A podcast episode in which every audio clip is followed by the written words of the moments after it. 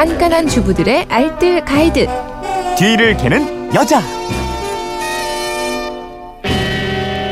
네, 일요일 뒤를 캐는 여자 일주일 총정리편으로 꾸며드리고 있죠. 주말에 밀렸던 집안일 몰아서 하시는 분들께 유용한 살림 정보들 핵심만 콕콕 찍어서 알려드리겠습니다. 오늘도 살림의 달인 곽지연 리포터와 함께합니다. 어서 오세요. 네, 안녕하세요. 월요일에 물에 젖은 종이 깨끗하게 펴는 방법 알아봤죠? 네, 뭐 처음과 똑같이는 불가능하겠지만 그래도 만족스러울 만큼 복구하는 방법이 있어요. 음. 그 방법은 우선 마른 수건으로 젖은 부위를 조심스럽게 눌러가면서 물기를 제거해 줍니다. 한장 한 장 분리하려고 하지 말고 그냥 물기만 최대한 닦아내고 나서요. 책 사이사이에다가 휴지를 끼워주세요. 네. 그 책을 넣는데 어디에 넣냐면 냉동실에 넣는 거예요. 음. 냉동실에 넣을 때는 젖은 종이 위에 좀 무게가 있는 걸로 이렇게 눌러주는 게 좋고요. 이렇게 하루 정도 24시간 동안 얼리고요. 하루가 지나서 냉동실에서 꺼내고 물기 제거하면서 자연 건조를 시켜주세요. 네. 이 방법은 종이에 섬유질 분자 사이로 들어간 물이 얼면 서 부피가 팽창되고요. 그 섬유질의 틈을 늘려주기 때문에 풀어진 섬유 배열이 원상복구 되는 거라고 하거든요. 냉동실에서 꺼내자마자 책을 펼치면 그러니까 바로 펼치면 찢어질 수도 있어요. 네. 그러니까 충분히 말린 다음에 펼쳐주는 게 좋습니다.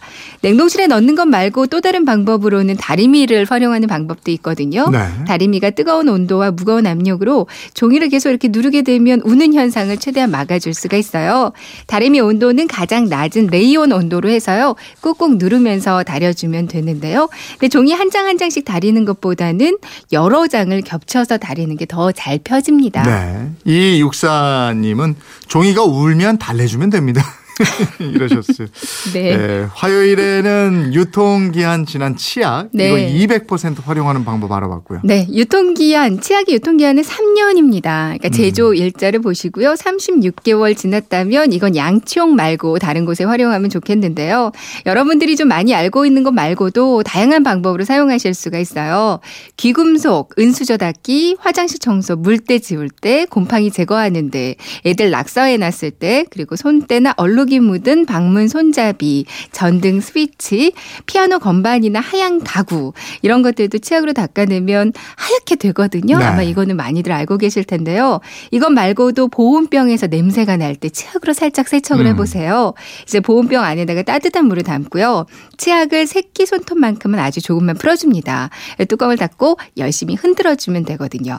이제 치약에 잔여물이 남지 않게 설거지를 깨끗하게 좀 많이 헹궈주세요. 음. 보온병에서 나던 쾌쾌한 냄새가 많이 사라질 거예요.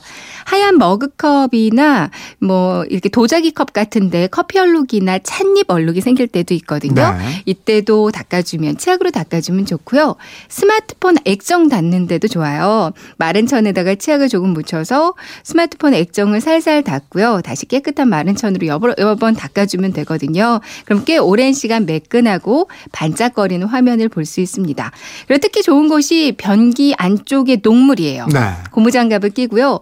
종이컵을 사용해서 변기에 고인 물을 좀 퍼내주세요. 음. 물이 거의 없는 상태로 만들고 이제 버리는 칫솔에 유통기한 지난 안 쓰는 치약을 발라서요. 문질문질 해보면 이거는 정말 쉽게 지워질 거예요. 네. 이 치약 방송 들으시고 0417님인데 반지 떼낄 때도 치약으로 닦아주면 완전 유력합니다. 음, 네. 이러셨고요.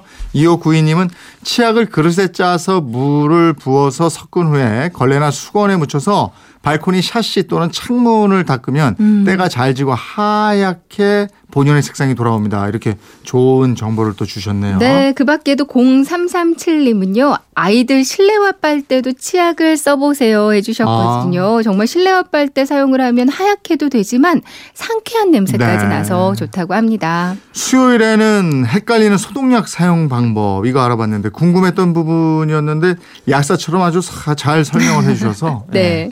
약대 나오신 건 아니에요. 뭐 대한 약사회 그 여러 약사분들께 한번 문의를 해봤거든요. 우리가 흔히 상처가 생겼을 때 떠올리는 소독약이 이제 과산화수소수, 소독용 에탄올 그리고 빨간 약, 그러니까 포비돈 요오드 용액일 거예요.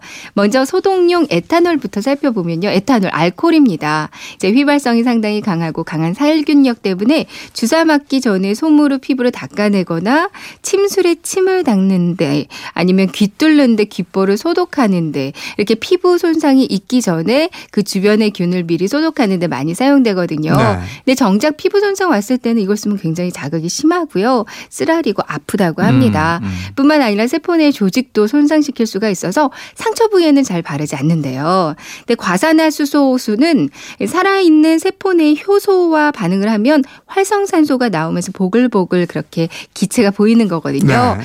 균이 잘 죽긴 하는데 자극감 역시 심하고 요.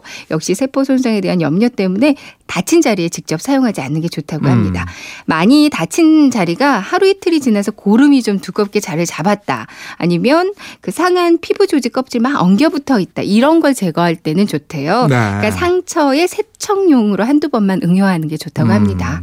마지막으로 그 빨간 약이요. 이거 가정에서 꼭 한 개만 구비한다면 빨간 약이 가장 적합하다고 그랬죠? 네, 그렇습니다. 빨간 약, 포비돈 요오드 용액인데요. 주성분이 요오드, 그러니까 신속한 살균 작용을 가지고 있습니다. 뭐 박테리아, 세균, 곰팡이과 균, 그리고 바이러스에도 잘 듣는데요. 이 감당할 수 있는 광역 범위가 좀 넓은 편이래요. 아, 손상된 피부의 자극감이나 세포 손상도 많이 적은 편이라고 하고 요. 다만 주의할 점은 너무 마- 넓은 면적이나 또 너무 어린 아기 피부에는 안 쓰는 게 좋고요. 네. 집에서 사용하실 때도 일주일 남짓 정도만 사용할 것을 추천한다고 합니다. 음. 하지만 중요한 게 이게 소독약에만 너무 매달리지 말자. 그러니까 우리가 보기에 피가 많이 배어 나올 정도 있잖아요. 이때만 소독약을 초기에 한두 번 정도만 쓰시고요. 뭐 종이에 배었다. 껍질만 살짝 벗겨진 정도다. 이럴 때는 소독약은 되도록은 안 쓰는 게 좋다고 네. 합니다. 목요일에는 도마에 물든 김치 얼룩 이거 제거하는 방법 알아봤죠? 네, 이렇게 한번 해보세요. 레몬을 잘라서 레몬 단면으로 도마를 한번 닦아주세요. 레몬이 없다면 레몬 주스도 좋고요. 식초 사용하셔도 괜찮습니다. 이 식초나 레몬을 도마 곳곳에 한번 발라주고요. 이대로 한두 시간 정도 좀 주세요. 그냥 두세요. 네. 그리고 물로 헹군 다음에 중요한 부분인데 햇빛에다가 말려주는 음. 겁니다. 아, 김치 얼룩이 희한하게도 햇빛에 말리면 지워지거든요. 네. 그러니까 앞서 그 식초나 레몬으로 닦아주는 거는 얼룩 제거에도 좋지만 특히 살균 소독에도 좋습니다. 음. 김치물 대- 베인 도마도 좋고요. 김치통도 얼룩 생겼을 때 이렇게 햇볕에 한번 말리면 깨끗해져요. 이 김치 썰고 나서 한번 이렇게 깨끗이 씻고요. 햇볕 좋은 날 내놓아 보세요. 대신 요즘에 좀 미세먼지가 많잖아요. 그러니까 네. 밖에 내놓은 다음에는 다시 한번 깨끗이 씻고 사용하시는 게 네, 좋겠습니다. 알겠습니다. 일요일 판 뒤를 캐는 여자 곽지연 리포터였습니다. 고맙습니다. 네, 고맙습 니다.